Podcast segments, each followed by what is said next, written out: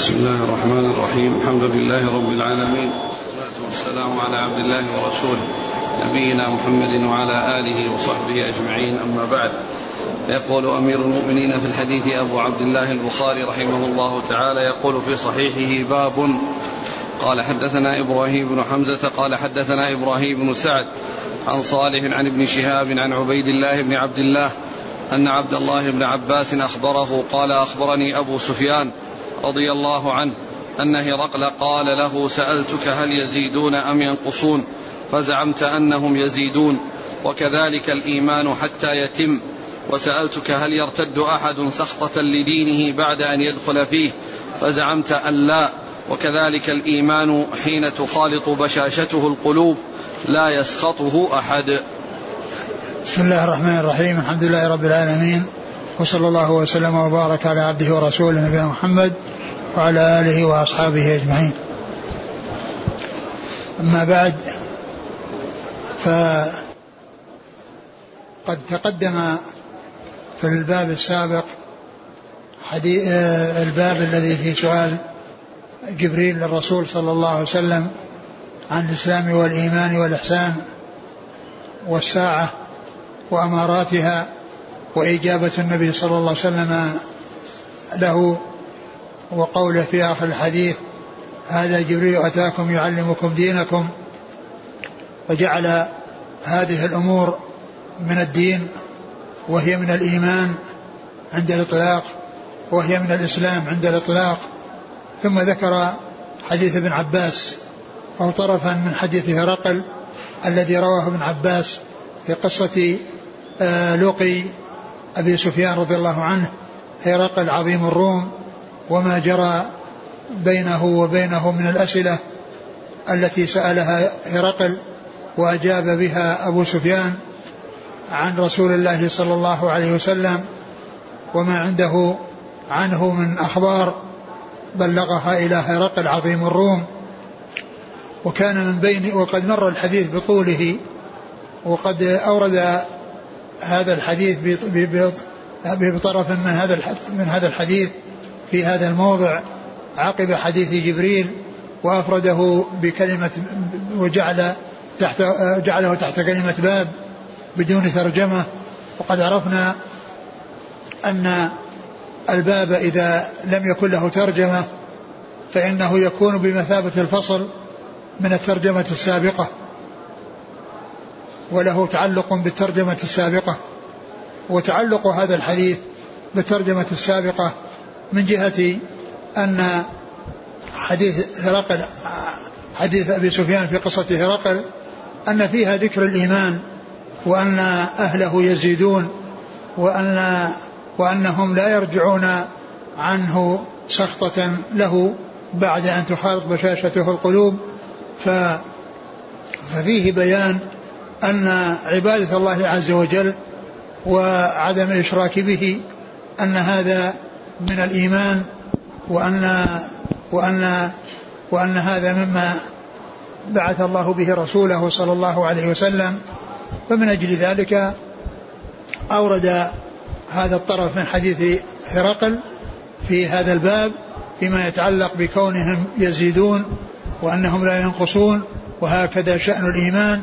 وأهل الإيمان وكذلك أن من دخل فيه لا يسخطه ويرتد عنه ويرجع عنه سخطة لدينه لكونه ما رضيه بل هم يزيدون ولا ينقصون.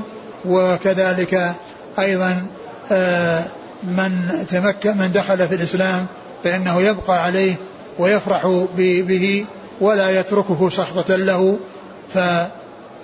ففيه اتصال وتعلق بالحديث السابق لأن الحديث السابق فيه بيان الإسلام والإيمان في حديث جبريل وهنا فيه بيان هذه العبادة الله وحده لا شريك له التي هي داخلة في تفسير الإسلام في حديث جبريل أن تشهد أن لا إله إلا الله وأن محمد رسول الله وأن من دخل في الإسلام فإنه يبقى فيه ويبقى عليه ولا يرتد عنه سخطة لدينه لكونه كره ولكونه سخط عليه وأنه لا يريده بل يتركه وإنما أهله يزيدون ولا ينقصون بحيث يرجع بعضهم عن الدين سخطة آه، له بعد أن خالطت بشاشته القلوب.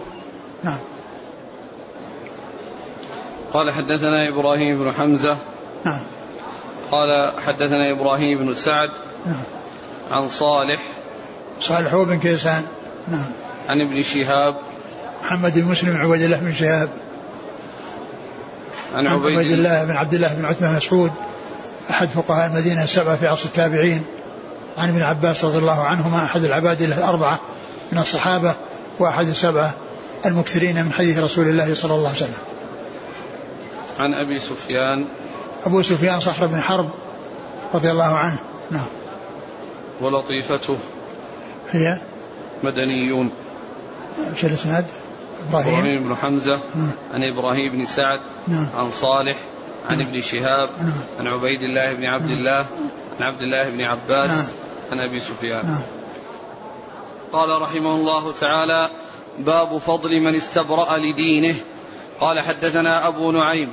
قال حدثنا زكريا عن عامر قال سمعت النعمان بن بشير رضي الله عنهما يقول سمعت رسول الله صلى الله عليه وسلم يقول الحلال بين والحرام بين وبينهما مشتبه وبينهما مشبهات لا يعلمها كثير من الناس فمن اتقى فمن اتقى المشبهات استبرأ لدينه وعرضه ومن وقع في الشبهات كراعي يرعى حول الحمى يوشك أن يواقعه.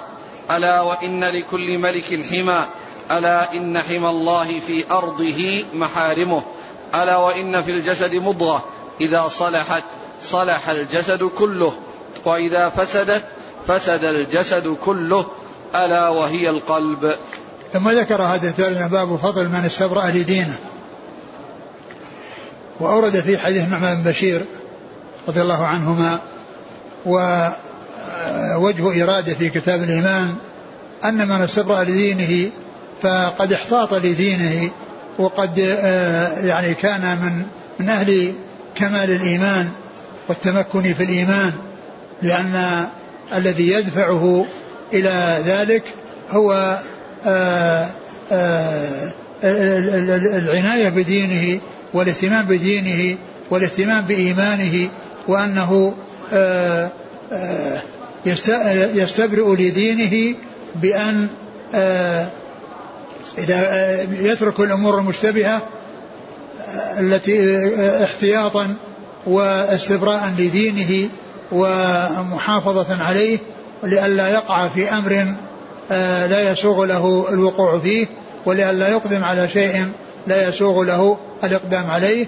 فالاستبراء للدين فيه كمال في الإيمان وفيه تمكن في الإيمان لأن فيه ترك لأن فيه الأخذ بالحلال البين وترك الحرام البين والاستبراء للدين في الأمور المشتبهة التي هي متردد مترددة بين الحل والحرمة ولم يظهر للإنسان الحق فيها ووجه الصواب فيها فإن الاحتياط يكون في تركها وعدم الإقدام عليها. أما إذا تبين بالأدلة ترجح أحد الجانبين المشتبهين فإن الأخذ بما يقتضيه الدليل هو المتعين ولهذا قال لا يعلمها كثير من الناس يعني فدل على أن بعض الناس يعلمونها. النعمان بن بشير رضي الله عنهما يقول سمعت النبي صلى الله عليه وسلم يقول إن الحلال بين وإن الحرام بين وبينهما مشبهات. وفي بعض الروايات مشتبهات. لا يعلمهن كثير من الناس. وهذا فيه تقسيم الأشياء إلى ثلاثة أقسام.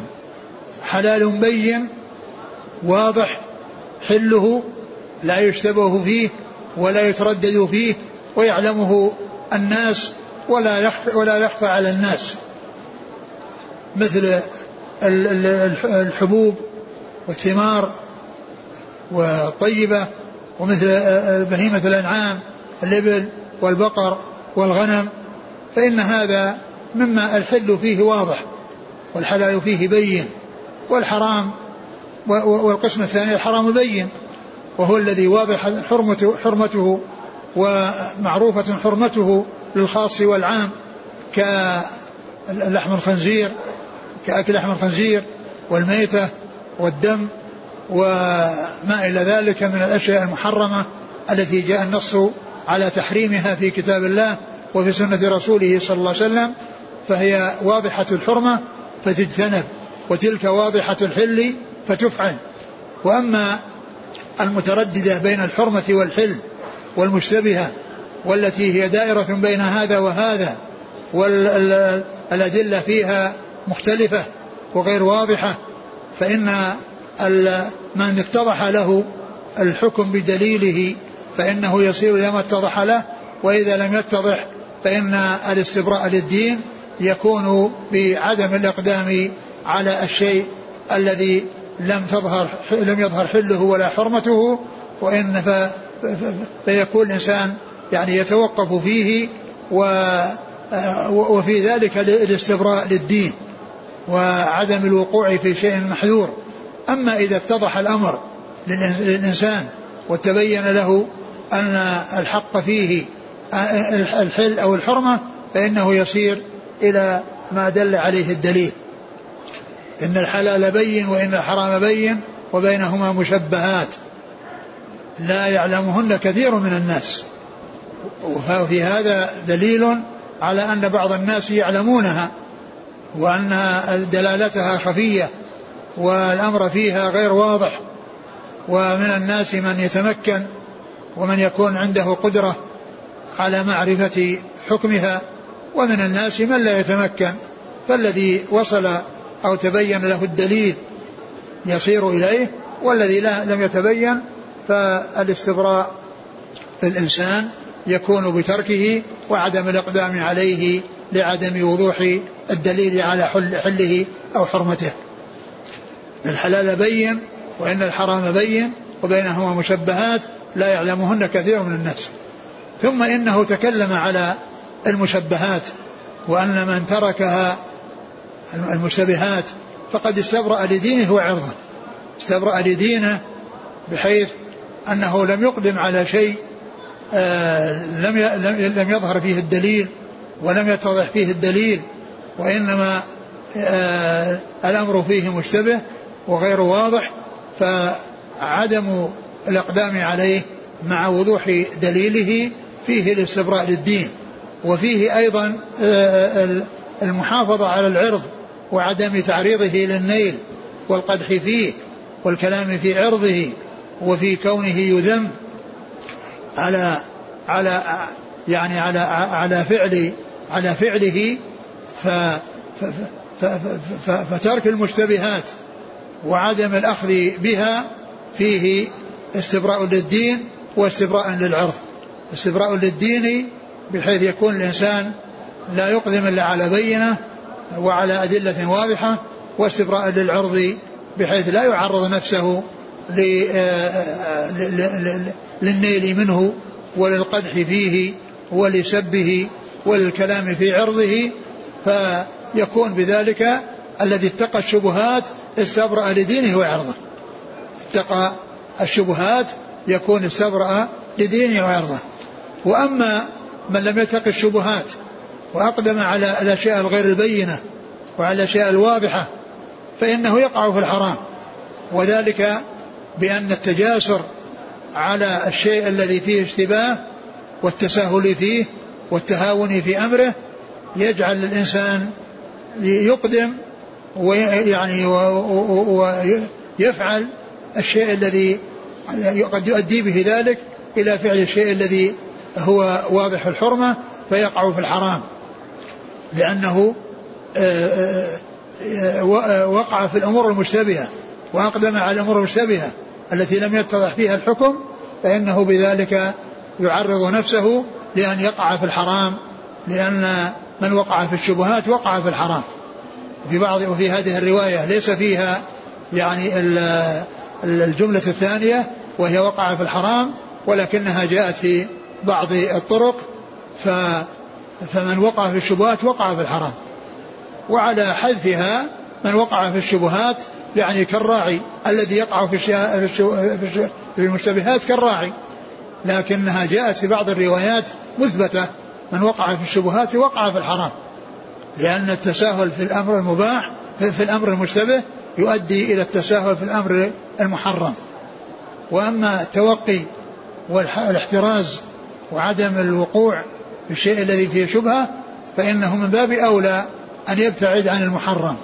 من باب أولى أن يبتعد عن المحرم. من اشتبه من ابتعد عن الشيء المشتبه فمن باب أولى أن يقع أن, أن يبتعد عن الشيء المحرم. ومن استهان بالأمر المشتبه ووقع فيه فإن ذلك قد يجره ويوصله ويلحقه بفعل الأمر المحرم. ومن فمن اتقى الشبهات فقد استبرأ لدينه وعرضه ومن وقع في الشبهات وقع في الحرام. ثم ضرب النبي صلى الله عليه وسلم مثلا يبين فيه أن القرب من, من الأمر الحرام قد يؤدي إلى ذلك الحرام. قال كراعي يرعى حول الحمى. يوشك أن يرتع فيه. ألا وإن لكل ملك حمى. ألا وإن حمى الله محارمه.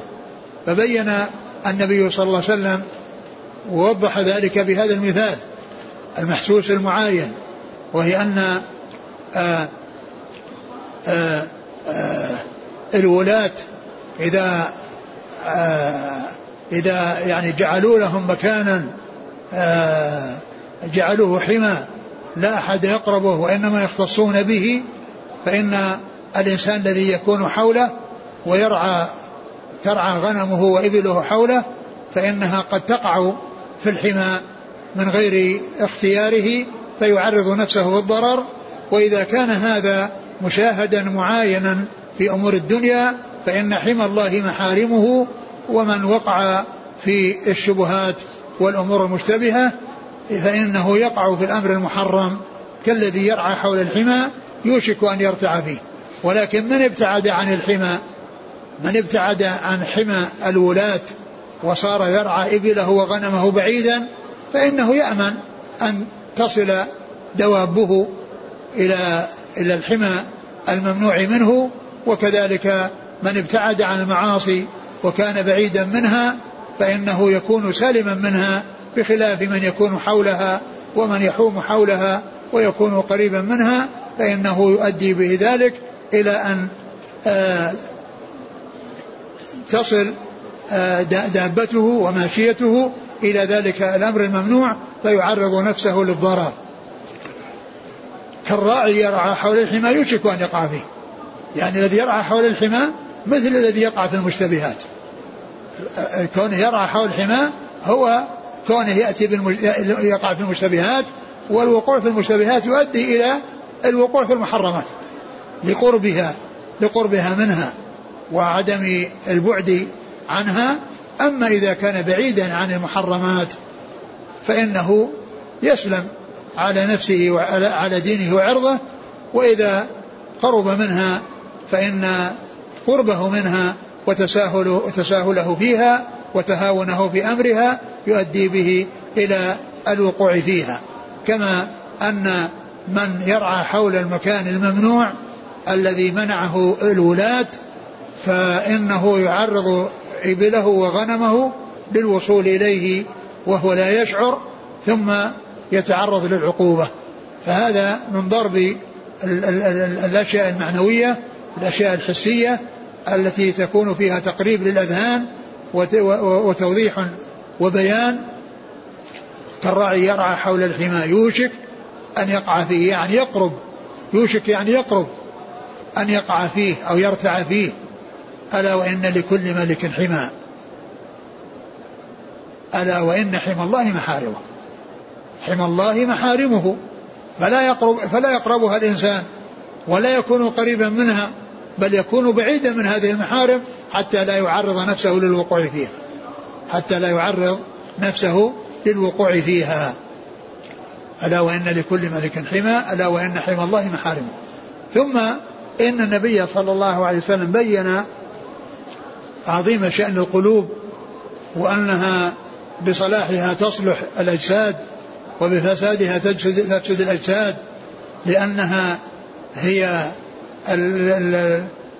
الذي غيرها تابع لها وهي المتبوعة وهي الأساس ومنها ينبعث تنبعث الإرادة والرغبة في الخير أو الشر فإن صلحت فصلاحها صلاح لبقية لسائر الأعضاء وإذا فسدت ففسادها يسري على الأعضاء لأن الأعضاء تابعة لها وهي متحرك متحركة بإرادتها ورغبتها فيكون المحافظة على القلوب والعناية بها والعناية بصلاحها وسلامتها يكون في ذلك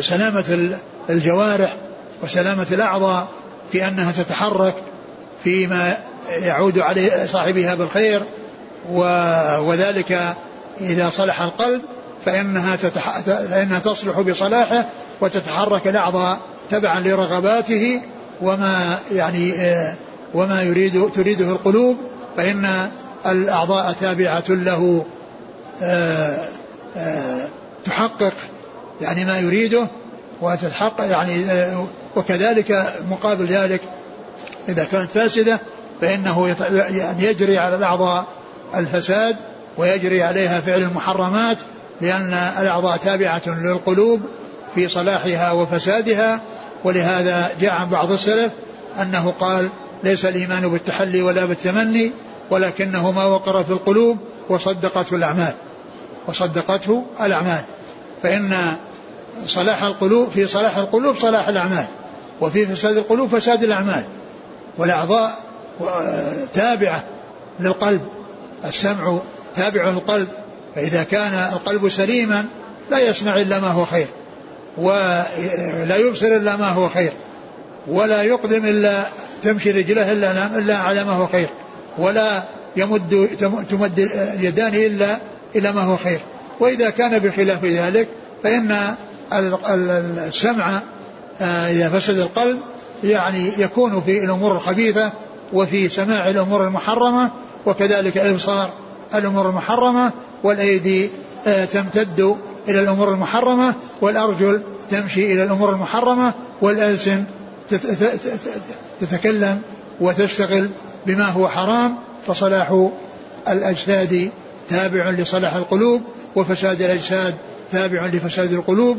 ولهذا بين النبي صلى الله عليه وسلم أهميته وعظيم منزلته بقوله ألا ألا وإن في الجسد مضغة إذا صلح صلح الجسد كله وإذا فسد فسد كله ألا وهي القلب.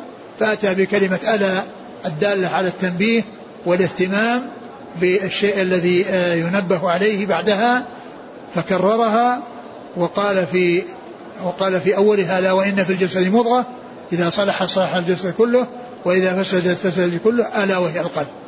فهذا كله فيه بيان الاهتمام بالقلوب وعظيم شأنها وأن بصلاحها تصلح الأعضاء وبفسادها تفسد الأعضاء وهذا الحديث حديث عظيم من جوامع كلمة عليه الصلاة والسلام و وهو من الأصول الجامعة التي هي من جوامع الكلم وقد آه، سمعه النعمان بن بشير رضي الله تعالى عنهما من رسول الله صلى الله عليه وسلم وكان عمر النعمان حين وفاة الرسول صلى الله عليه وسلم ثمان سنين. وقد وقد قال سمعت رسول الله صلى الله عليه وسلم وفي بعض الروايات أشار بإصبعيه إلى أذنيه لتأكيد السماع وبين تأكيد سماعه من رسول الله صلى الله عليه وسلم وفي هذا دليل على تحمل الصغير المميز وأدائه بعد بلوغه فإن التحمل في حال الصغر والأداء في حال الكبر معتبر كما أن الكافر إذا تحمل في حال كفره وأدى في حال إسلامه فإن ذلك معتبر. ولهذا الحديث الذي مر قبل هذا وحديث أبي سفيان مع قصة مع في قصة هرقل هو من هذا القبيل.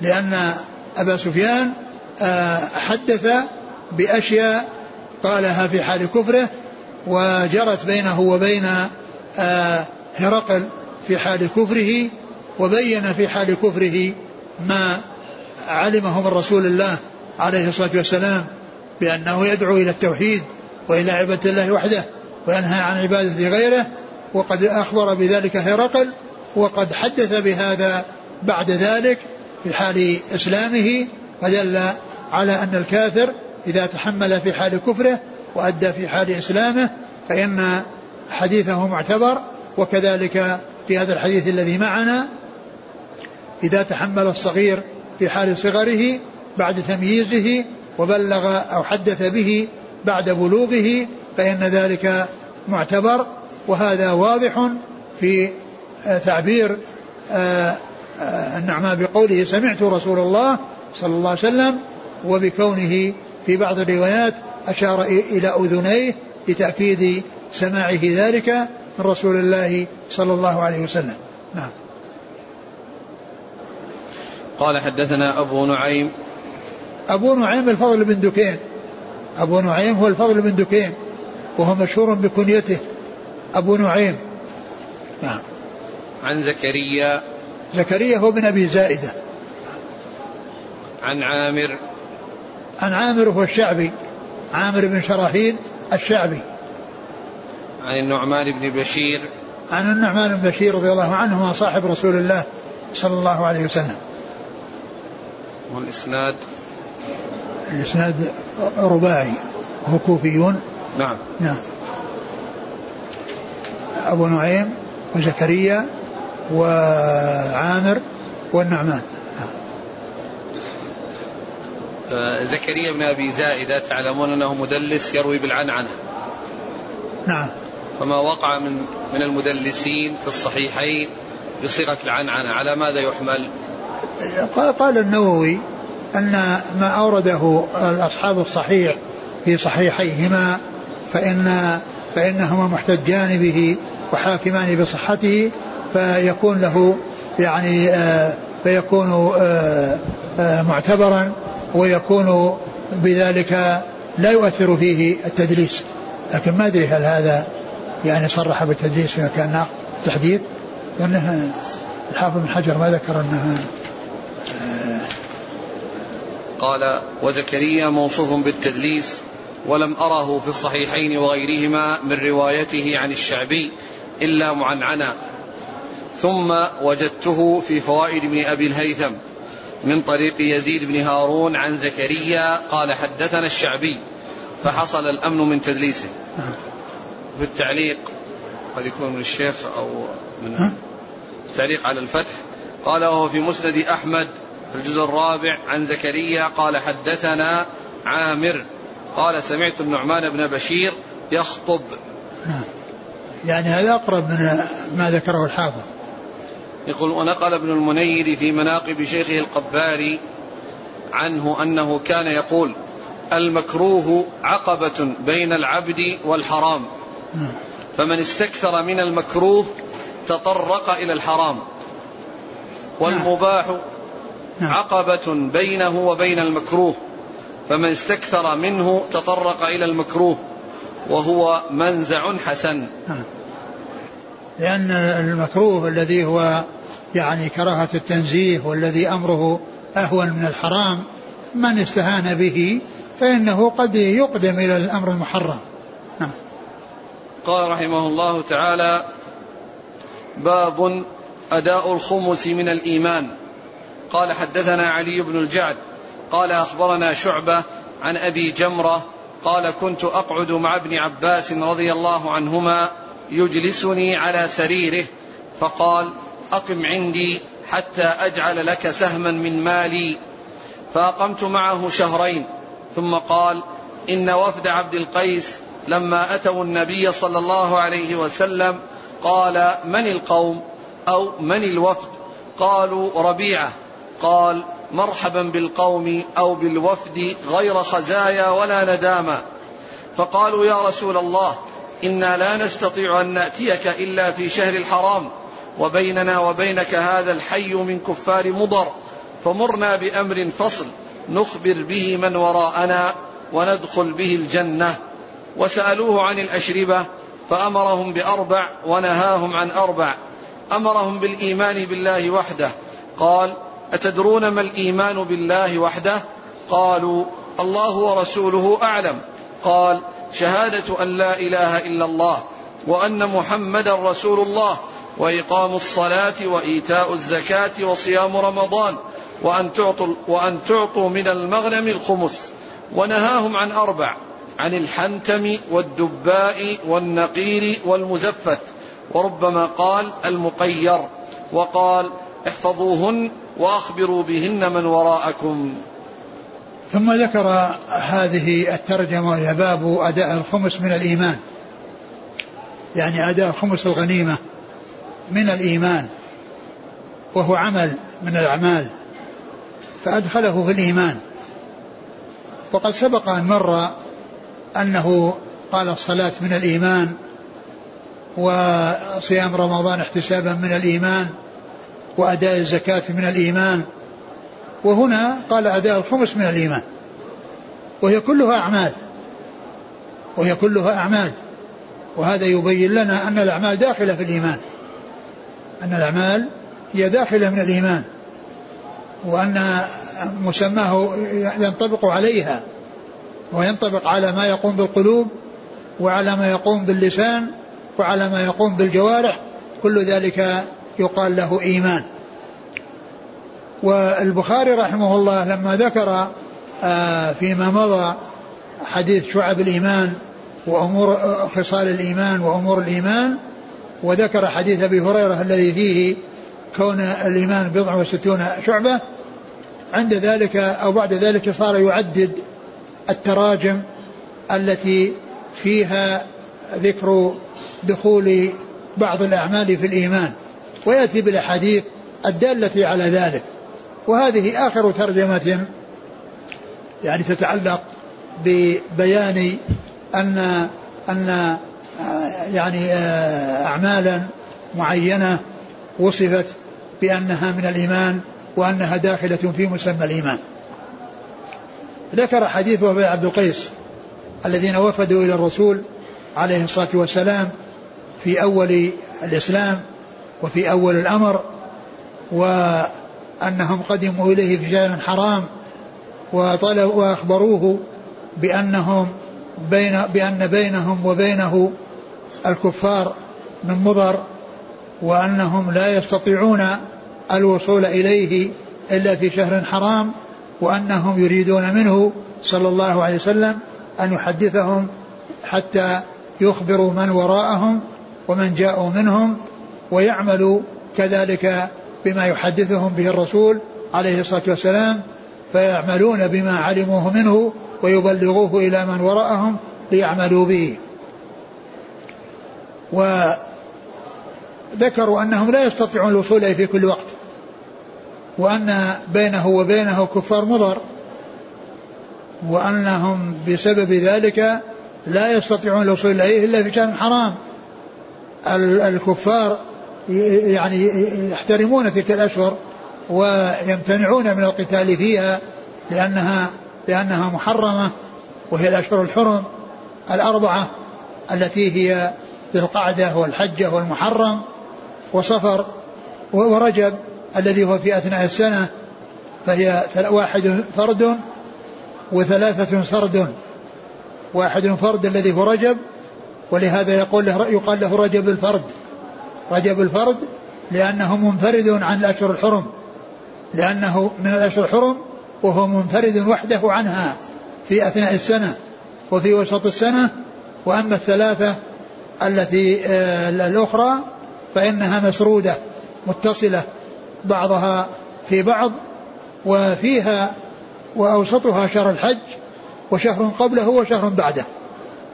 أوسطها شهر الحج وقبله شهر وبعده شهر وكلها حرم. وذلك لأن الشهر الحج يؤدى فيه الحج وشهر القعدة الذي قبله يذهب الناس فيه للحج وشهر المحرم بعده الذي يرجع الناس فيه بعد الحج. فيكونون آمنين في حجهم وفي ذهابهم في الشهر الذي قبل الحج وفي إيابهم في الشهر الذي بعد الحج. فقدموا العذر للرسول صلى الله عليه وسلم في كونهم يطلبون منه آآ آآ تعليمهم علما يتلقونه عنه ويرجعون به إلى من وراءهم ويرجعون به إلى من وراءهم. أبو جمرة الضبعي وهو من بني عبد القيس آه، كان آه، عند ابن عباس وقال له ألا ألا ألا تكو ألا أقم عندي حتى أقم أجعل عندي حتى أجعل لك سهما. أجعل لك سهما مال سهما من مالي يعني من أجل أنه يبلغ الناس ويساعده في تبليغ الناس. وذلك لكونه يوضح لمن يحتاج إلى توضيح أو يبلغ من يحتاج إلى تبليغ فيكون مساعدا له ومعينا له في مهمته وفي تحديثه للرسول تحديثه بحديث الرسول صلى الله عليه وسلم وتعليم الناس أمور دينهم. قال أقم عندي. قال وفي هذا حجة لاتخاذ المحدث المستملي وهو الذي يعني يكون معه يعني يكتب له ويساعده ويعينه ويقال له أيضا الوراق. المستملي يقال له الوراق يعني وراق وراق فلان. يعني صاحب أوراقه الذي يكتب له والذي يحفظ أوراقه. أجعل لك شيئا من مالي؟ يعني قال. فاقمت معه شهرين. نعم ثم قال ثم؟ إن وفد عبد القيس ثم قال إن وفد عبد القيس. حدثه مما حدثه به أن عبد القيس أنهم وفدوا إلى وفد وافدهم أو وفدهم إلى رسول الله صلى الله عليه وسلم وكان ذلك يعني آه، في شهر حرام حيث قالوا ذلك معتذرين عن آه، عدم تمكنهم من الوصول إليه في كل وقت. قال إن عبد القيس إيش؟ لما أتوا النبي صلى الله عليه وسلم قال من القوم أو من الوفد؟ قالوا ربيعة. قال مرحبا بالقوم أو بالوفد غير خزايا ولا ندامة. أن هذا الوفد من ربيعة من عبد القيس لما وفدوا إلى النبي صلى الله عليه وسلم قال من القوم؟ أو من الوفد؟ وهذا فيه دليل على أن القادم والوافد يسأل عن نفسه وعن حتى تعرف منزلته وحتى ينزل كل منزلته. ف وتأنيس كذلك القادم بالمساءلة بسؤاله والتعرف عليه وتأنيسه وما يحتاج الأمر إليه من إدخال السرور عليه. فقال من القوم أو من الوفد؟ قالوا ربيعة. يعني أنهم من ربيعة. ربيعة يعني قبيلة كبيرة وهم الذين يعني آه، آه، يلتقون مع مضر آه، في في في في, في نزار. لأن مضر مضر بن نزار وربيعة بن نزار. فهما أخوان آه، آه، في أعلى نسب الرسول صلى الله عليه وسلم لأن نزار بن معد بن عدنان قريب من نهاية النسب المعروف للرسول صلى الله عليه وسلم الذي هو عدنان الذي هو من ولده إسماعيل بن إبراهيم الخليل عليهم الصلاة والسلام.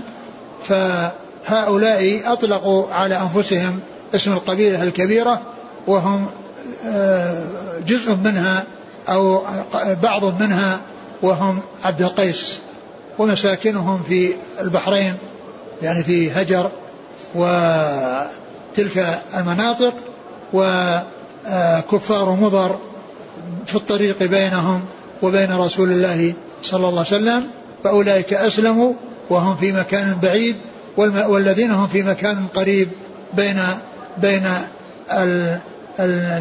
المدينة وبين رسول الله وبين البحرين آه، فيه الكفار من مضر. قال من الوفد؟ أو القوم؟ قالوا ربيعة. قال مرحبا بالقوم غير خزايا ولا ندامة. وفي هذا الترحيب بالقادم والاتيان بالكلمات التي تؤنسه وتسره والنبي صلى الله عليه وسلم استعمل ذلك في عدة أحاديث أو جاء ذلك عنه في عدة أحاديث فجاء عنه في عن في قصة أم هاني يوم الفتح لما قيل من هذا قال أم هاني قال مرحبا بأم هاني وكذلك قال في فاطمة رضي الله عنها مرحبا بابنتي وجاء عنه آه، يعني ذلك في أحاديث متعددة. وهنا قال مرحبا بالقوم لما أخبروهم بأنه بأنهم ربيعة وأنهم من عبد القيس فعرفهم رحب بهم وقال هذه الكلمة التي فيها ترحيب بهم والتي فيها إناس لهم وإدخال السرور عليهم ثم أضاف إلى ذلك مع الترحيب قال غير خزايا ولا ندامة. مرحبا بالقوم غير خزايا ولا ندامة. يعني غير خزايا لأنهم دخلوا في الإسلام وسبقوا إلى الإسلام ولم يعني يحصل لهم قتال يسترقون فيه فيحصل لهم الذل ويحصل لهم الهوان وأن يدخلون في الإسلام يعني آه، صاغرين. وإنما دخلوا طائعين ف فقال مرحبا بالقوم غير خزايا أنه ما حصل لهم يعني شيء يعني يحصل فيه ذل لهم وخزي لهم لكونهم مثلا أسروا أو كونهم يعني آه، استرقوا أو كونه يعني حصل لهم شيء مما يحصل لبعض الناس أو بعض الكفار الذين لا يدخلون في الإسلام إلا بقتالهم ومجاهدتهم. فقال عليه الصلاة والسلام مرحبا بالقوم غير خزايا ولا ندامة.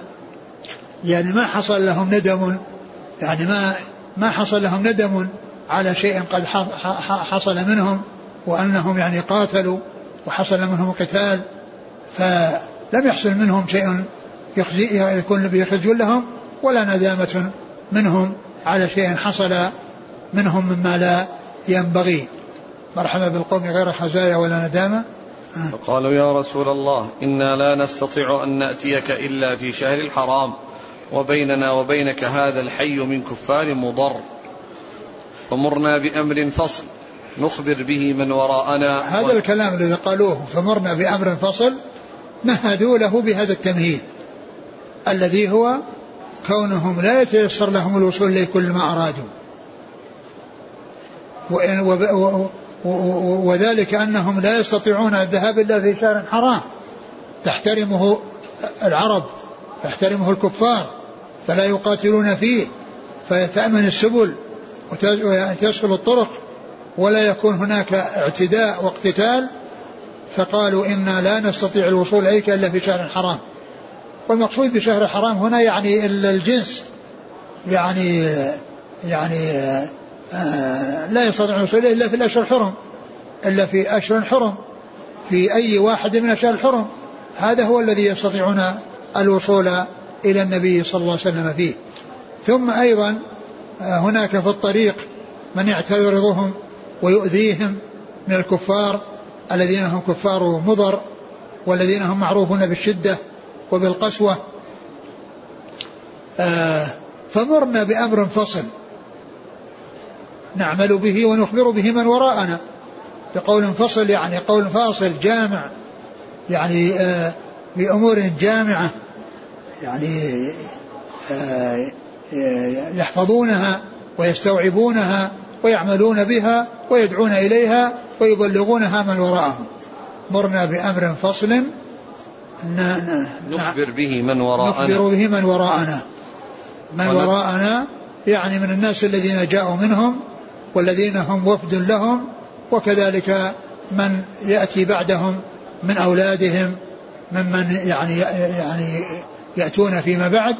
إما من وراءهم من الموجودين أو ممن يعني يوجد ويعلمونه ويبصرونه ويفقهونه ويبلغونه ما تلقوه عن رسول الله صلى الله عليه وسلم فيعلمون أولادهم الذين ينشأون ويعلمون الكبار الذين وفدوا منهم والذين جاءوا منهم. نعم. وندخل به الجنة. وندخل به الجنة. يعني عمل يعملون به ويعلمونه من وراءهم ويعلمونه أولادهم ويكون سببا في دخولهم الجنة.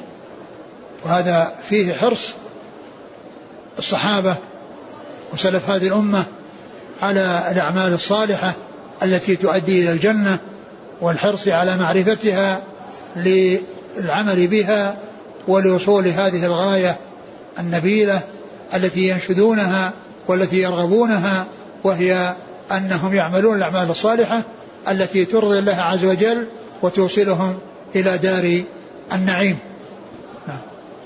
وسألوه عن الأشربة وسألوه عن الأشربة.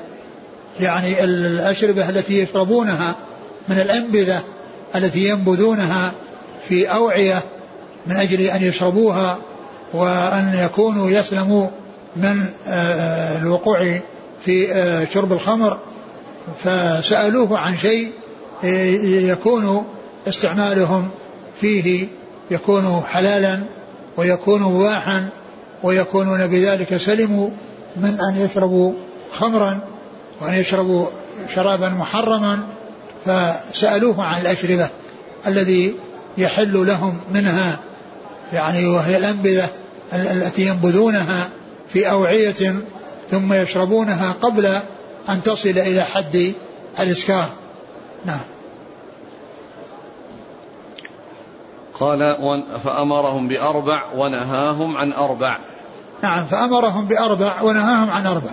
أولا قالوا أمر فصل نعمل به ونبلغه من وراءنا وسألوه عن الأشربة فأمرهم بأربع ونهاهم عن أربعة أمرهم بأربع هي من المأمورات وهي جوامع وأربع من المنهيات فيما يتعلق بسؤالهم الذي سألوه.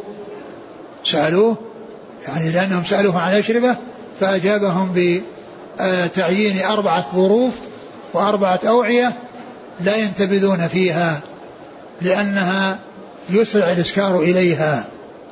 ثم بعد ذلك نسخ هذا الحكم بما جاء في حديث بريدة أن الرسول آه، نهى عن انتباه في أوعية معينة في أول الأمر ثم بعد ذلك قال انتبذوا في كل وعاء ولا تشربوا مسكرا.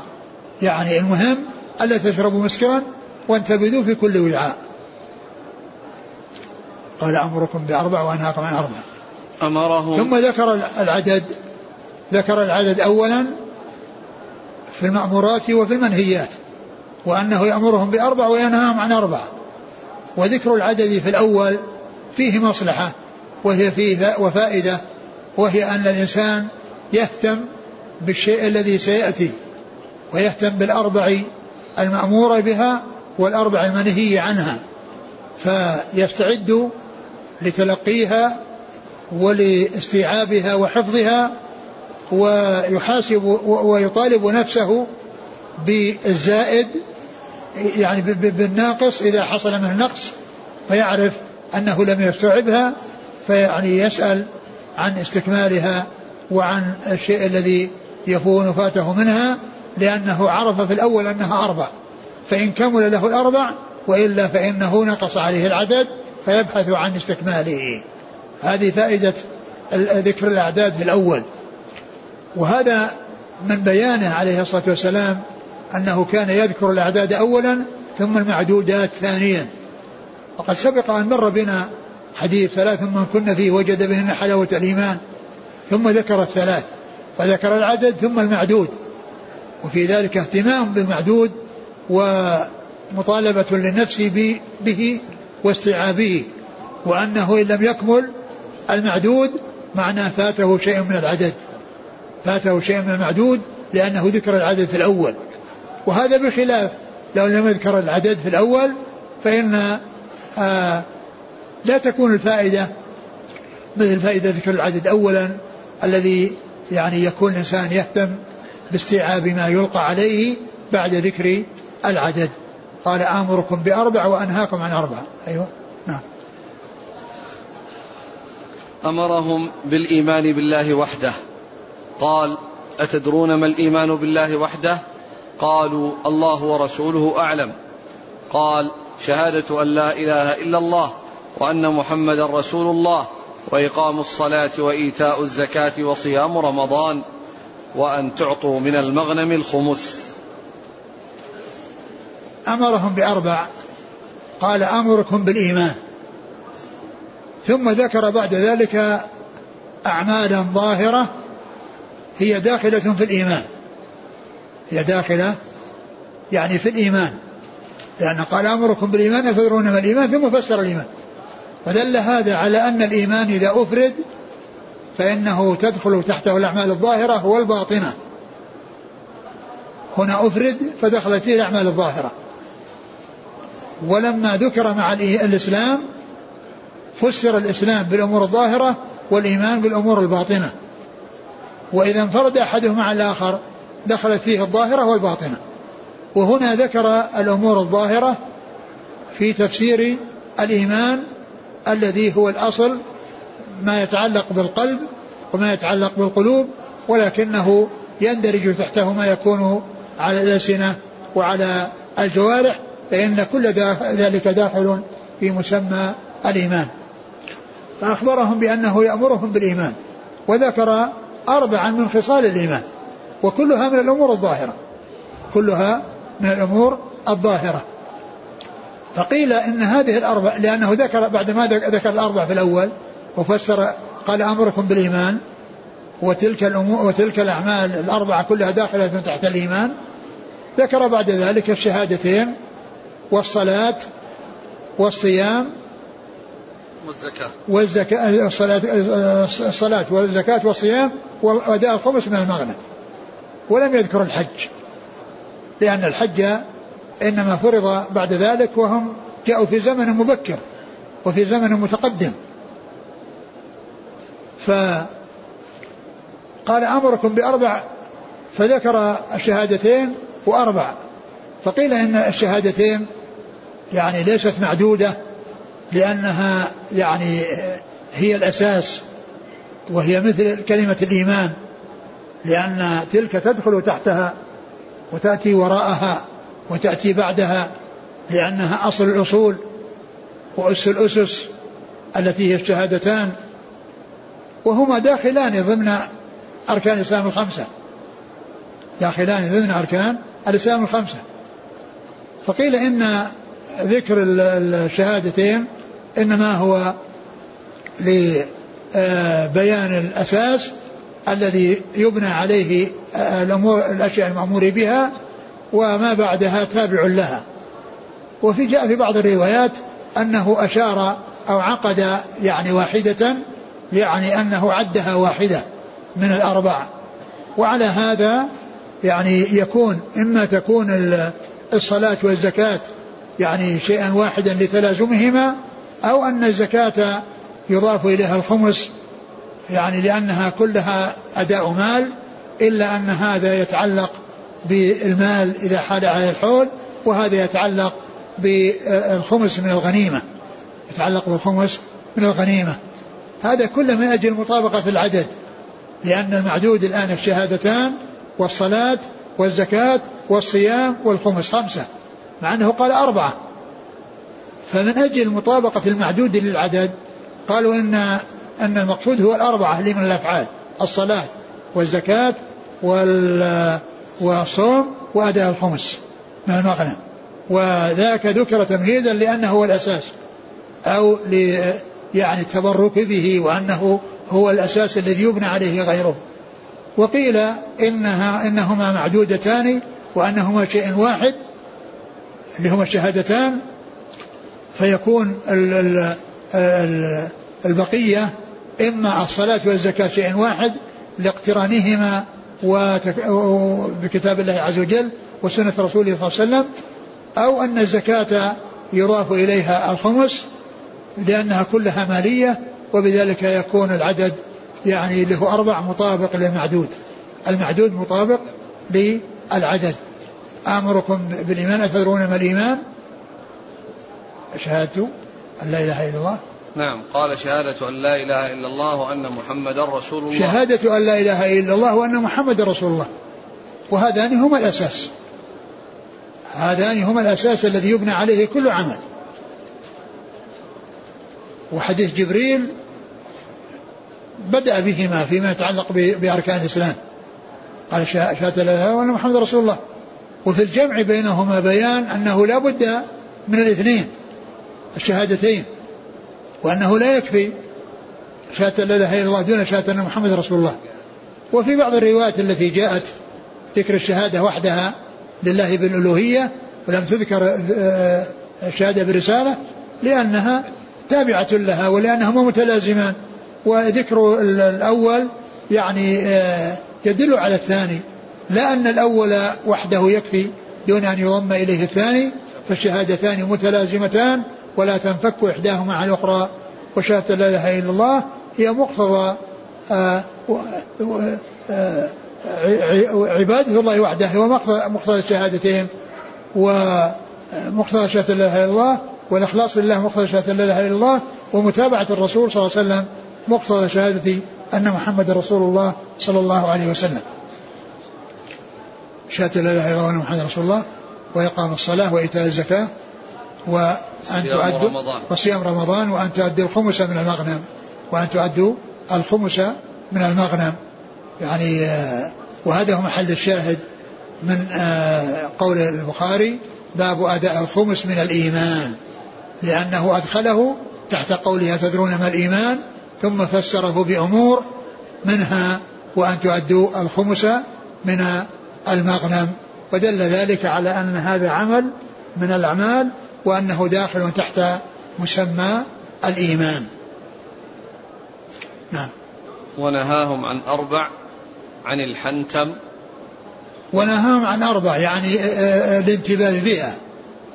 يعني المقصود بذلك ما ينتبذ بالأربع الأوعية لأنه ذكر أوعية والمقصود الانتباه بها وأنه نهاهم أن ينتبذوا بهذه الأربع التي هي الحنتم وهي جرار يعني جرار آه تتخذ من الطين يعني آه وكذلك الجرار الخضر تتخذ من الطين هذه قال الحنتم وال و الحنتم والدباء. والدباء وهو القرع الذي يستخرج لبه ثم يبقى آه الغلاف ييبس ويصير يابسا فيكون وعاء.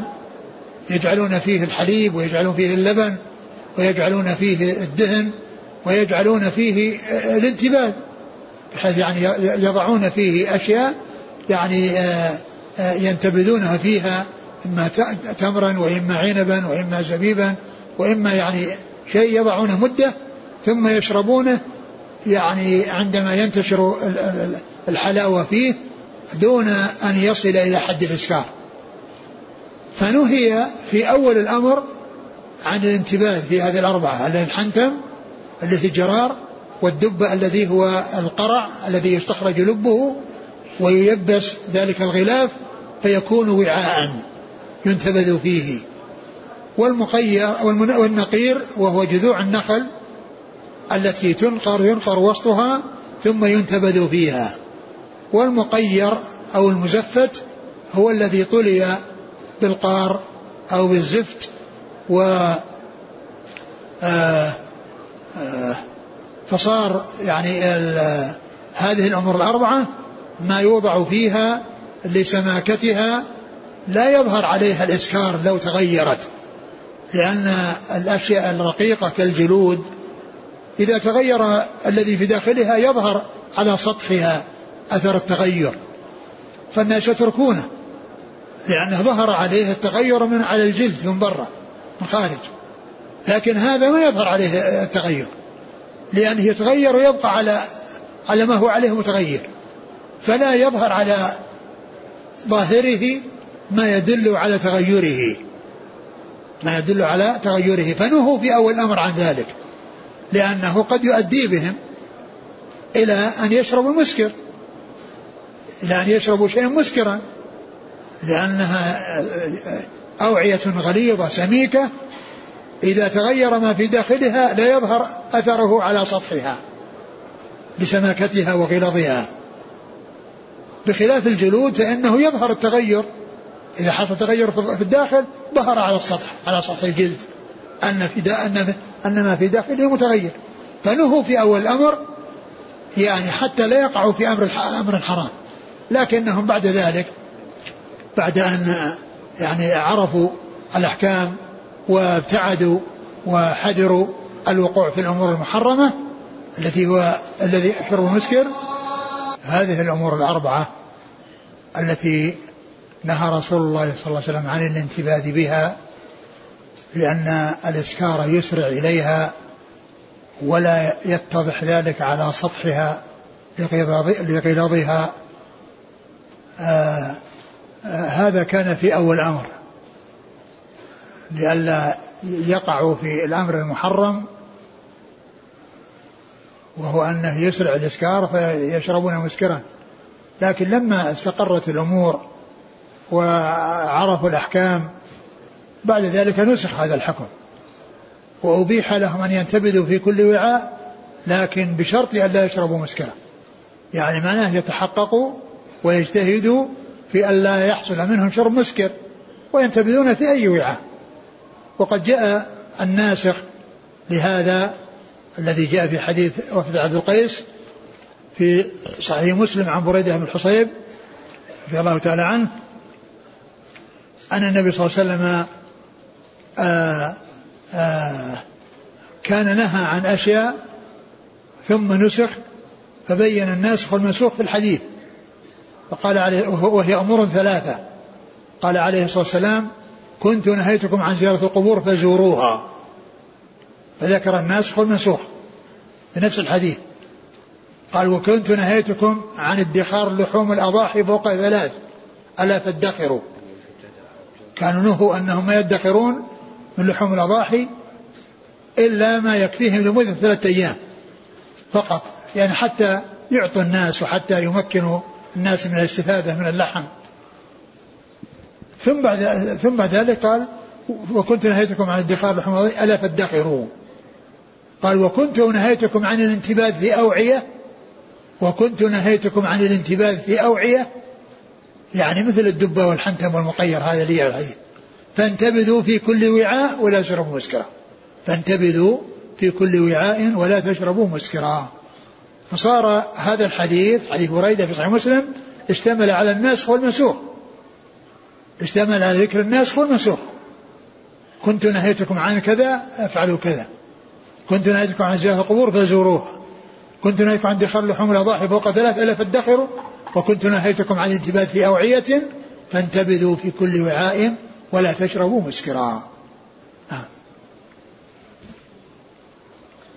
قال وقال احفظوهن وأخبروا بهن من وراءكم. وقال احفظوهن هذا تأكيد للطلب الذي قالوه لأنهم قالوا أمرنا بأمر فصل نبلغه من وراءنا. فقال احفظوهن وبلغوهن من وراءكم. بلغوهن من وراءكم. نعم. قال حدثنا علي بن الجعد. نعم. قال أخبرنا شعبة نعم. عن أبي جمرة. نعم. أبو جمرة هذا نصر بن عمران الضبعي وهو مشهور بكنيته أبو جمرة بالجيم والراء وهو مشهور بها وهو يروي عن ابن عباس ويروي عن ابن عباس رجل آخر يقال له أبو حمزة القصاب وهو يعني في صحيح مسلم يعني وقد جاء في حديث آه، الحديث الذي ذكره مسلم في صحيحه الذي فيه قول الرسول صلى الله عليه وسلم في حق معاوية لا أشبع الله بطنه في روايته في إسناده أبو حمزة القصاب عن ابن عباس. أبو حمزة القصاب عن ابن عباس. وأبو حمزة وأبو جمرة هذا من من المؤتلف والمختلف المصطلح. يسمونها مؤتلف والمختلف. يعني الرسم يعني يكون متشابه مع الفرق. يعني اختلاف في النقط أو الشكل. هنا الاختلاف في النقط. أبو حمزة أبو جمرة الشكل واحد وإنما الفرق في النقط.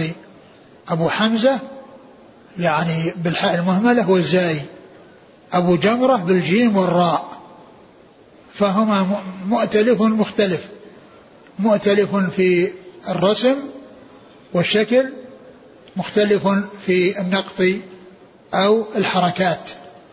يعني هذا يقال لها فيما يتعلق بالنقط وأما ما يتعلق بالشكل مثل عقيل وعقيل. عقيل وعقيل. يعني نقط واحد ولكن الفرق بالشكل. الفرق بشكل عقيل بن خالد بن عقيل. يعني اسمه بالتصير وجده عقيل. عقيل بن خالد بن عقيل. فبينهما اشتباه في الرسم. يعني من حيث الشكل الحركات التي تكون على الحروف. فأبو حمزة وأبو جمرة هو من قبيل الاختلاف في الشكل في النقد. وأبو وعقيل وعقيل هو من قبيل الاختلاف في الشكل شكل الحروف. يعني فتح ويعني كسر وهكذا. وكما قلت لكم كل منهما يروي عن ابن عباس وهو هنا روى أبو جمرة يروي حديث روى حديث ابن عبد القيس وأبو حمزة القصاب يروي عن ابن عباس حديث لا أشبع الله بطنه الذي ذكره مسلم في آخر الأحاديث التي فيها آه، آه، دعاء الرسول صلى الله عليه وسلم على أناس وسأل الله عز وجل أن يكون ذلك الدعاء الذي عليهم أن يكون زكاء وطهرا لهم فصارت النتيجة والنهاية أن يكون هذا ممدحة لمعاوية وليس مذمة له لأنه داخل تحت قوله اللهم من دعوت عليه بدعوة ليس لها بأهل فأبدل ذلك له زكاء وطهرا وهذا مثل تربت يداك وثكلتك أمك وغيرها من الكلمات التي يعني لا يراد الدعاء بها وإنما جرت على الألسنة والنبي صلى الله عليه وسلم قال من دعوت عليه بدعوة ليس لها بأهل أن يبدل الله ذلك له زكاء فهذا الحديث آه، آه، تلميذ ابن عباس فيه أبو حمزة القصاب والحديث الذي معنا تلميذه فيه أبو جمرة الضبعي. والله تعالى أعلم وصلى الله وسلم وبارك على عبده ورسوله نبينا محمد وعلى آله وأصحابه أجمعين. جزاكم الله خيرا وبارك الله فيكم وألهمكم الله الصواب ووفقكم للحق. نفعنا الله بما سمعنا وغفر الله لنا ولكم وللمسلمين أجمعين. آمين. الترجمة أحسن الله إليك أداء الخمس من الإيمان. الخمس المراد به؟ خمس الغنيمة. خمس الغنيمة. ما في خمس الآن يؤدى؟ نعم. هو الغنائم الجهاد إذا وجد يكون معه الخمس.